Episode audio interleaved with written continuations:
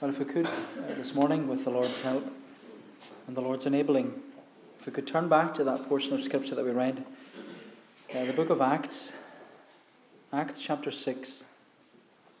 And I'd like us just to walk through this chapter, but if we read again at the beginning, Acts chapter 6 at verse 1.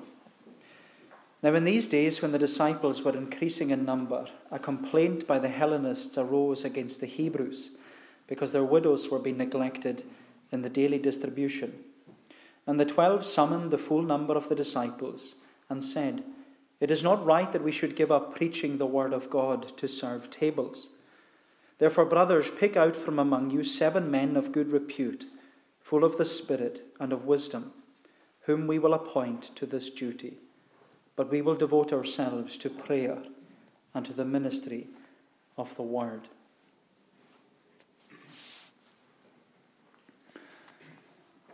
I'm sure you've all heard of uh, work experience, or you know what uh, work experience is.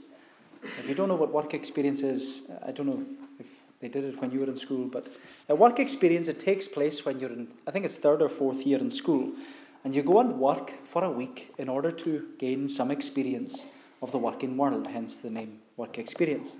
But you, in, in that sense, you exchange the classroom for the workplace. And instead of learning theory, uh, you go and learn by hands on experience. And you find out what it's like to have a day or, even a week in the life of a nurse or a teacher or a pharmacist or a shopkeeper or a builder or a mechanic. And during that week of work experience, you learn firsthand uh, something of what it's like to be part of that working environment. I remember my work experience was at Kiwi's garage in Stornoway. It was a week in the life of a mechanic, which wasn't for me, hence the reason I became an electrician.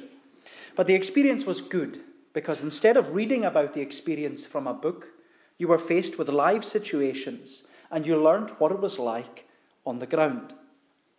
And you know, in many ways, that's what happens in Acts chapter 6.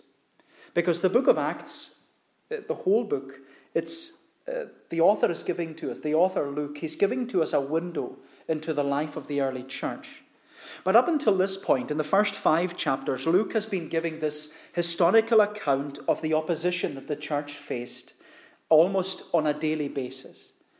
But in this chapter, in chapter 6, Luke doesn't just remind us of the opposition that the church was facing, Luke also tells us of the daily issues which the church had to deal with.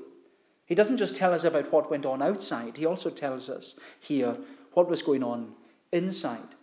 And similar to work experience, Luke doesn't just give to us the theory of church. He gives to us first hand experience of the challenges that the early church were confronted with. And he even describes the experience and what the church did. He, he describes what they did in order to address all these issues that they were facing. And so we could actually say that Acts chapter 6 is a day in the life of the early church. Acts chapter 6 is a day in the life of the early church. But as we said before, when we read and study the book of Acts, and as we go through it week by week, we have to see that the church in the first century, it should always be viewed as this biblical example, and for us as the church in the 21st century. Because what we learn, even in this chapter, is that the first century church, they cared for the physical needs of their community as well as the spiritual needs of their community. And that's what we, as the 21st century church, have to take from this chapter. And so I'd like us just to see that in this chapter, it's a day in the life of the early church. It's a day in the life of the early church. And I want us to look at this chapter just under three very simple headings starving, serving, and speaking. Starving, serving, and speaking. So, first of all, starving. We'll look at verse 1.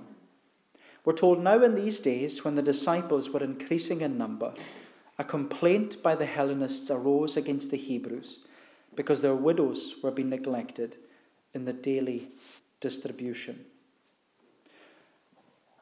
Before Luke even st- speaks about starving, he opens his chapter by reminding us that since the birth of the church, when the Holy Spirit came in power. Since the birth of the church, the church has been growing rapidly. As you know, the membership of the early church had just started with the 11 apostles. There were only 11 apostles after Judas, Judas Iscariot had defected by betraying Jesus. But then, after the resurrection and ascension of Jesus, we're told that there were 120 church members gathered together for a prayer meeting. Church members at a prayer meeting, that's where they should always be. But when the Holy Spirit came upon the church in power, when the Spirit came at the day of Pentecost, we're told that the Apostle Peter, he stood up and 3,000 souls were saved. You could say that there were 3,000 professions of faith in one day. But after that, the church didn't stop growing because the, the days after Pentecost were told that these new converts, they devoted themselves. They were committed Christians. They devoted themselves to gathering together for teaching, for fellowship, for the breaking of bread, and for prayer. And we're told that the Lord added to their number day by day those who were being saved. As the church gathered together, there was more and more gathering with them. And the early church, it was continuing to grow rapidly. And it continued to grow as the gospel was preached. Because we're told, even at the beginning of chapter 4, that those who listened to the apostles preach, those who listened to the message of Jesus and the resurrection, we're told at the beginning of chapter 4 that the number of men who believed was about 5,000 a number that didn't include women and children, which would have, in many ways, it would have brought the total to at least 15,000. And so by the time we come to chapter 6, in only a space of a few months, the, the membership of the early church has risen from its starting 11 to at least 25,000. And 25,000 is more than double the membership of the Free Church of Scotland. The church was growing rapidly. But you know, one of the marks of the early church, it wasn't just their growth, it was their care for, of the spiritual and physical needs of their community. Because we're told that the church, as the church grew, they cared for one another and they looked out for one another because they loved one another. And the church sought to help anyone in need. The church was looking out for those in their community. In fact, at the end of chapter 4, it says there was not a needy person among them because everything was distributed to anyone in need. But of course, as it is today, the church isn't perfect. There were problems, and there were problems of greed in chapter 5 with Ananias, and Sapphira. But as we saw last week at the concluding chapter, uh, in the concluding verse of, of chapter 5, we're told that every day in the temple, from house to house, the church did not cease teaching and preaching Jesus as the Christ. Every day, the church continued to care for the spiritual needs of their community by preaching the gospel. And every day, the church continued to care about the physical needs of their community by helping anyone in need. Every day, the church was preaching the gospel and living out the gospel. That's the way the church in the 21st century should be as well. Live, preaching the gospel and living out the gospel. But as we said, the church wasn't perfect because, as you know, there is no perfect church.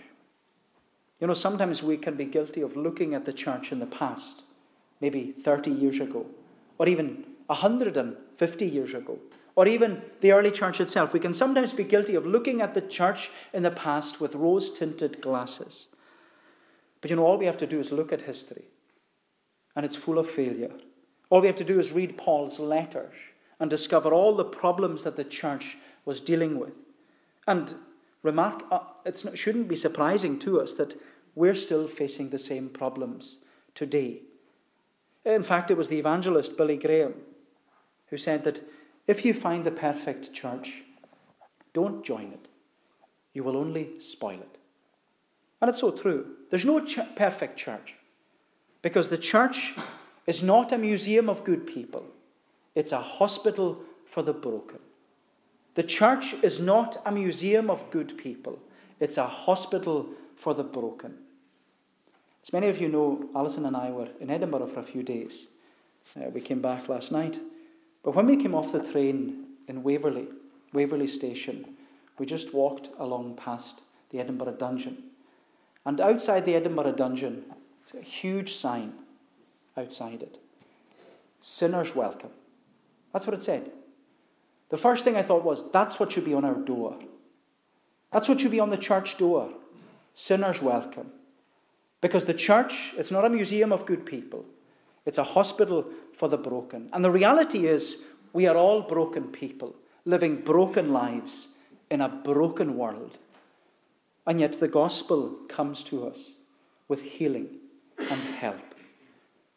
And that's what we see here. The challenge that the early church was facing here was that there was this complaint. There was a complaint by the Hellenists that the Hebrews were neglecting the Hellenist widows in their community, and the widows, they were starving. Now, the Hellenists, they were Greek speaking Jews, they were from, the, from outside Jerusalem. The Hebrews, they were native Jewish Christians. They spoke Hebrew, and they spoke in Aramaic and Hebrew, and they lived in and around the city of Jerusalem. But the Hellenists, they were complaining against the Hebrews because they felt that their widows were being neglected in the daily distribution of food. The Hellenists thought that their widows were being discriminated against because, well, they were in the minority. They were from outside Jerusalem. And you know, as the church grew, the Hellenists, they felt that they were being marginalized. They felt they were being pushed to the one side, and their vulnerable widows were being neglected. Of course, I don't believe that it was intentional because it's quickly resolved and rectified. But you know, even what we're told here, it should remind us of what can often happen in a congregation where people they are unintentionally, unintentionally marginalized. They're left to the side. They're, they're left to go unnoticed, under the radar, even forgotten. Sometimes I feel that maybe with those who are housebound, those who are unwell, and or even those who come to church now and again. Sadly, these people sometimes they just drift and they stop coming to church altogether. Uh, but what, what do we do with them? Do we just leave them hoping that they'll come back to church by themselves? No. Do we gossip about them and say, well, they were here one week and now they're gone the next? No. Do you tell the minister, hoping that he'll go and look, go and look after them and go and find them? Well, tell me, but you go first. You go and find out what's going on. You get in touch with them. You phone them. You ask them if they're okay. You invite them to come to church. If the Lord has put them on your heart and your mind, you go to them. You ask them. And you know, I'm sure that we can all think of, of someone who hasn't been to church for a while that we should really go and speak to. And speaking to them, this is the thing speaking to them would not be an invasion of privacy, it will be a sign that you care. It will be a sign that you have a concern for their soul and even a concern for them. And if there is someone that comes to your mind, maybe you should make a point of speaking to that person this coming week. But you know, what we ought to learn from the example of the early church is that they viewed their problems not as obstacles, they saw them as opportunities. They saw every problem not as an obstacle, but as an opportunity. Because the early church, they saw the obstacle of these widows starving, and they saw it as an, op- they saw it as an opportunity for serving. The early church saw the obstacle of widows starving as an opportunity for serving the church. And that's what I want us to see, secondly. So, starving and then serving. Serving. Look at verse 2. The twelve summoned the full number of the disciples and said, It is not right that we should give up preaching the word of God to serve tables. Therefore, brothers, pick out from among you seven men of good repute, full of the Spirit and of wisdom, whom we will appoint to this duty. But we will devote ourselves to prayer and to the ministry of the word. When the early church was faced with a problem, they didn't cover it up. Rather, they saw their problems not as obstacles, but as opportunities. Opportunities to serve in the church and to serve their community and even move forward more with the gospel. And you know, by taking the opportunity, the apostles, they called the whole church to come together for what was a congregational meeting. And the apostles, they state the problem. They tell the church what the issue really is that's facing them. And we, we're told that in, in verse 2.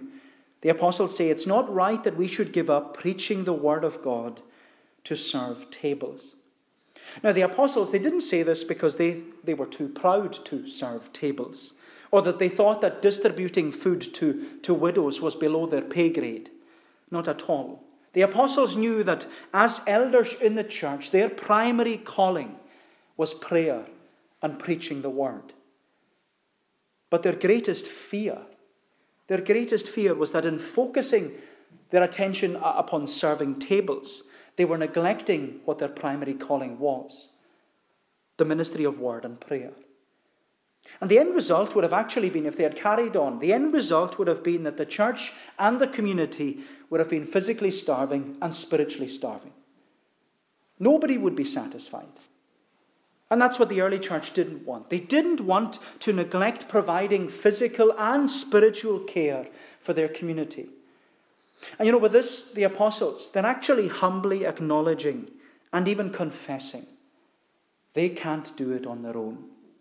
That's what they're saying. They had tried, they tried to do it, but they were trying to do too much with too little resources. And the outcome was that they had failed. They had inadvertently and unintentionally neglected valuable people in their community. They had neglected the Hellenist widows and maybe others as well. And my friend, when we try to do too much with too little resources, the result will be that we're either in danger of breakdown or burnout. And you know, it was D.L. Moody, the great evangelist, he once said, It is better to put ten men to work rather than trying to do the work of ten men. Seems very simple, doesn't it? It's better to put ten men to work rather than trying to do the work of ten men. And that's what the apostles sought to do. They gathered the church together for this congregational meeting in order to elect, elect seven deacons to serve in the church. And these seven deacons, they were to be set apart by the church for being servants. That's what the word deacon means. It means servant. And these seven men, they were the first deacons in the early church who were carefully and prayerfully elected and appointed in the early church. Told, we're told in verse 3 Pick out from among you seven men of good repute, full of the Spirit and of wisdom, whom we will appoint to this duty, but we will devote ourselves to prayer and to the ministry of the word. Appointing deacons, you could say it was a wise move on the part of the apostles. Because as they repeat and reaffirm in verse 4, their primary calling as elders in the church was to prayer and to the ministry of the word. And you know, as we consider how the early church dealt with the issues they faced, we're gaining hands on experience of what the function of an elder and a deacon really is. And when I say elder, I include myself in that because I'm an elder. You call me the minister, but I am an elder. I'm a teaching elder. I've been called and trained to teach. Whereas the elders who sit in the box and throughout the congregation, they are ruling elders who have a prayerful and spiritual oversight over our congregation. And the function of an elder, the primary function of an elder, is to pray for you. The primary function of an elder is to pray for you and the people in our congregation and to minister the word of God to you and to those in our congregation, those who aren't here today. And you know, we're to do that by preaching, by visiting, by fellowship, by Bible studies, by evangelizing, the ministry of the word and prayer. That's the role of an elder. That's the primary calling of an elder to pray for you and to minister God's word to you. Now, the reason deacons were appointed, it's not so that elders can sit back and do nothing. Not at all, because, as I've said before, the office of an elder or a deacon, it's not about, it's not about status. It's always about service. And that even impl- applies to the church member. It's not a membership of status. Never view it as a membership of status, it's a membership of service. You're coming into the voluntary army of Christ's church to serve. We're not here as consumerists. We're here to get our sleeves rolled up and our hands dirty. That's the purpose of membership in the church. Service is what's at the heart of Christianity. Serving is what it means to be a follower of Jesus. Jesus himself says, I came not to be served, but to serve, and to give my life as a ransom for many. Therefore, the reason the early church, the reason they appointed elders and deacons and had members, was to ensure that what was neglected would be addressed, and what was lacking would be done better. And needless to say, the first century church have left us, the 21st century church, they have left us an example to follow so that we too will ensure that what is being neglected will be addressed and what we might be lacking in will be done better. Al Mohler, in his commentary, he's got a wonderful commentary on the book of Acts. And he says the apostles appointed deacons to ensure that the congregation would have its physical needs taken care of, while ensuring that they themselves would be able to continue to give focused attention to the ministry of the word, so that everyone in the congregation might be spiritually nourished. And you know, that's the purpose of the church. And that's the purpose of our congregation. And that's even that's why we have on the back of our intimations Every week there's an intimation for you which says the pastoral and spiritual care of the congregation is of primary importance. Therefore, if there is anyone in the congregation who is ill or taken into hospital or would like a pastoral visit or even to be prayed for, please inform the minister, or I should say, inform one of the elders. And you know, I want to stress this to you. It's not just there for show. It's there because I don't want anyone in this congregation to be neglected or marginalized or think that they're unimportant. Because you're not. You are not unimportant. You are precious. Precious, first and foremost, in the sight of God, but precious to us as elders. And so is your soul. You are precious. And I want to stress this to you. Of course, as elders and deacons, we're not perfect. Don't ever get that idea. We don't know everyone's situation, which is why communication is so important. Let us know. Never assume that we know. Never assume that somebody else has told me, or somebody else has told the elders, or that, even the elders have told me. Never assume. Communicate with one another. As the saying goes, there's no I in team. But the acronym of team is together everyone achieves more. Together everyone achieves more. And I must stress the everyone because it's not just the elders and the deacons who are actively serving in the congregation, it's everyone. We're all here to work together. Everyone. Together, everyone achieves more. And you know, it's just, it's something that needs to be addressed. We need to work together. This is the, the important thing. And you know, the, the example that the early church is actually setting for us, they're reminding us that everyone is to work together for the communication, concern, and care of one another. That's what the early church are teaching us this morning. Everyone is to work together in the communication, concern, and care of one another, because that's what it means to be serving. But the last thing we can see here from the example of the early church is speaking. Speaking. So we've looked at starving, serving, and speaking speaking. Look at verse 5. What they said pleased the whole gathering, and they chose Stephen, a man full of faith and of the Holy Spirit, and Philip and Prochorus and Nicanor and Timon and Parmenas and Nicolaus, a proselyte of Antioch. These they set before the apostles, and they prayed and laid their hands on them. And the word of God continued to increase, and the number of the disciples multiplied greatly in Jerusalem, and a great many of the priests became obedient to the faith. When the early church gathered together in order to ensure that they would provide both physical and spiritual care for their community, they elected and they set apart these seven men, seven deacons, seven servants who were full of the Holy Spirit and of wisdom. But the thing is, we don't know much about these seven men. Because apart from Stephen, whom we'll look at in chapter 7 a bit more, he was the first martyr in the early church. We don't know much else apart from about these other seven men, apart from their names.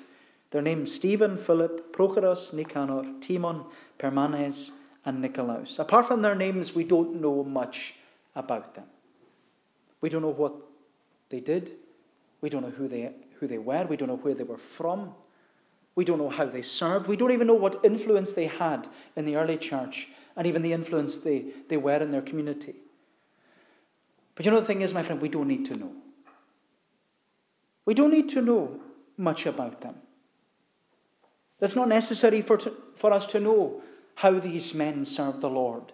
We don't need a historical account of everything these men did because these deacons, they, they weren't seeking to make a name for themselves. They didn't want to be seen. They didn't even want to be known for what they were doing. I know that's the way it always should be. Because, uh, as we said, it's not about status, it's not about being seen, it's all about service.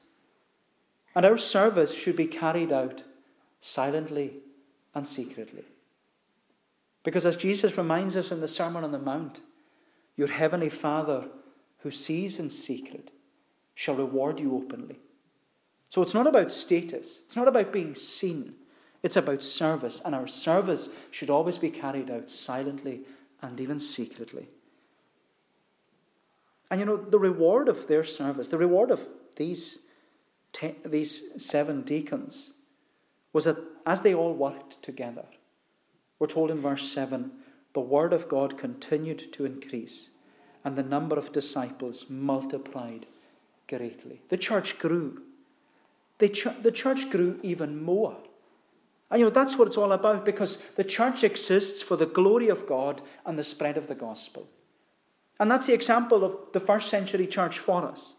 They have set for us this great example that as a congregation we exist for the glory of God and the spread of the gospel. That's our primary purpose. We exist for the glory of God and the spread of the gospel. But as we move to the conclusion of this chapter, and I'll bring this to a conclusion, we see yet another knockdown we saw knockdowns last Lord's Day. We saw that the church was repeatedly knocked down and knocked back for presenting the truth of the gospel. But through it all, the church learned, as we were saying last week, the church learned that getting knocked down in life is a given, but getting up and moving forward is a choice. And that's, again, what we see here that the church did.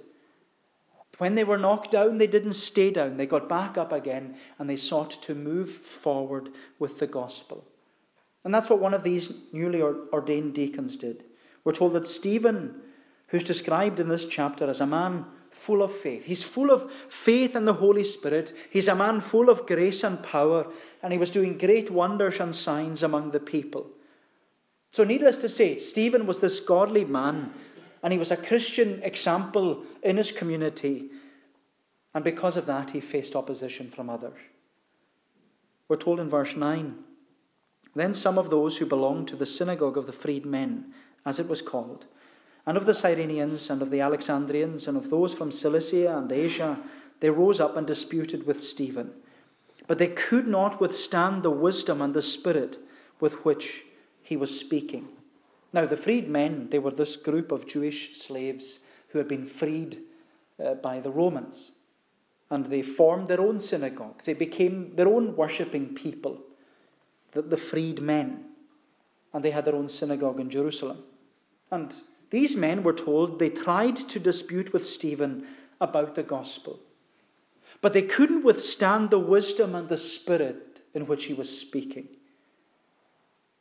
And you know, my friend, what I see here is that when Stephen was confronted and challenged, and maybe even provoked by those who opposed the gospel, what we have to take home with us is how he responded to their opposition. Because Stephen, he didn't respond with aggression, he didn't respond with arrogance, he didn't even respond with antagonism. No, when Stephen spoke about Jesus and the gospel, he graciously and faithfully, but powerfully, he spoke to them about Jesus. And even when they did to Stephen what they did to Jesus by making false accusations against him, we're told that in verse 10, they could not withstand the wisdom and the spirit with which he was speaking. Then they secretly instigated men who said, We have heard him speak blasphemous words against Moses. Even when they did to Stephen what they did to Jesus, Stephen, you know, he responded in such a Christ like manner. He did as the Apostle Peter says in his letter To this you have been called, because Christ also suffered for you, leaving you an example, so that you might follow in his steps. He committed no sin, neither was deceit found in his mouth. When he was reviled, he did not revile in return. When he suffered, he did not threaten, but continued entrusting himself to him who judges justly. And that's what Stephen did. When he suffered, he did not threaten, but continued entrusting himself to Jesus, who judges justly. And we'll continue this further when we come to chapter 7 and see uh, Stephen's speech. But what I want us just to leave with this morning is that Acts chapter 6 is a day in the life of the early church. It's a day in the life of the early church. And what we learn from the experience of the church in the first century is that as a church in the 21st century, we need to be a church that cares for the physical needs of our congregation and also the spiritual needs of our congregation. We are, a, we are to be a church, a 21st century church, that loves one another, that cares for one another, that bears the burdens of one another, that looks out for one another where no one is to be left on the side or marginalized, but everyone is to be made special because they are special in the sight of God and their soul is precious. So, as a 21st century church, we need to learn from the example of this first century church so that we too will grow and continue to move forward with the gospel. May the Lord bless these thoughts to us. Let us pray. O Lord, our gracious God, we give thanks to Thee for the Church of Jesus Christ, that He is the King and He is the head of it. And Lord, help us to serve as a body, to work together, to work as hand and foot and arm, to work like a body, serving one another, loving one another, and ultimately serving and loving our great Saviour. Jesus Christ. Lord, bless us, we pray. Bless, Lord, those who may feel left out, that we would love them, that we would plead with them to come to this Jesus and find rest for their soul. O Lord, encourage us then, we pray. Bind us together and go before us in all things, keeping our eyes firmly fixed upon Jesus, the author and the finisher of our faith. Cleanse us, we pray, for we ask it in Jesus' name and for his sake. Amen. We're going to bring our service to a conclusion this morning by singing in Psalm 133. Psalm 133, it's on page 424 in the Scottish Psalter.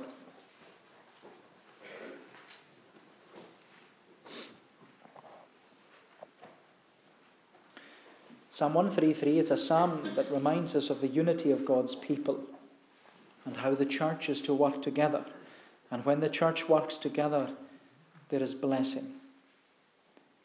Behold, how good a thing it is, and how becoming well, together such as brethren are in unity to dwell, like precious ointment on the head, that down the beard did flow, in Aaron's beard unto the skirts did off his garments go, as Hermon's dew, the dew that doth, on Zion hills descend, for there the blessing God commands, life that shall never end. We'll sing the whole psalm to God's praise. Behold,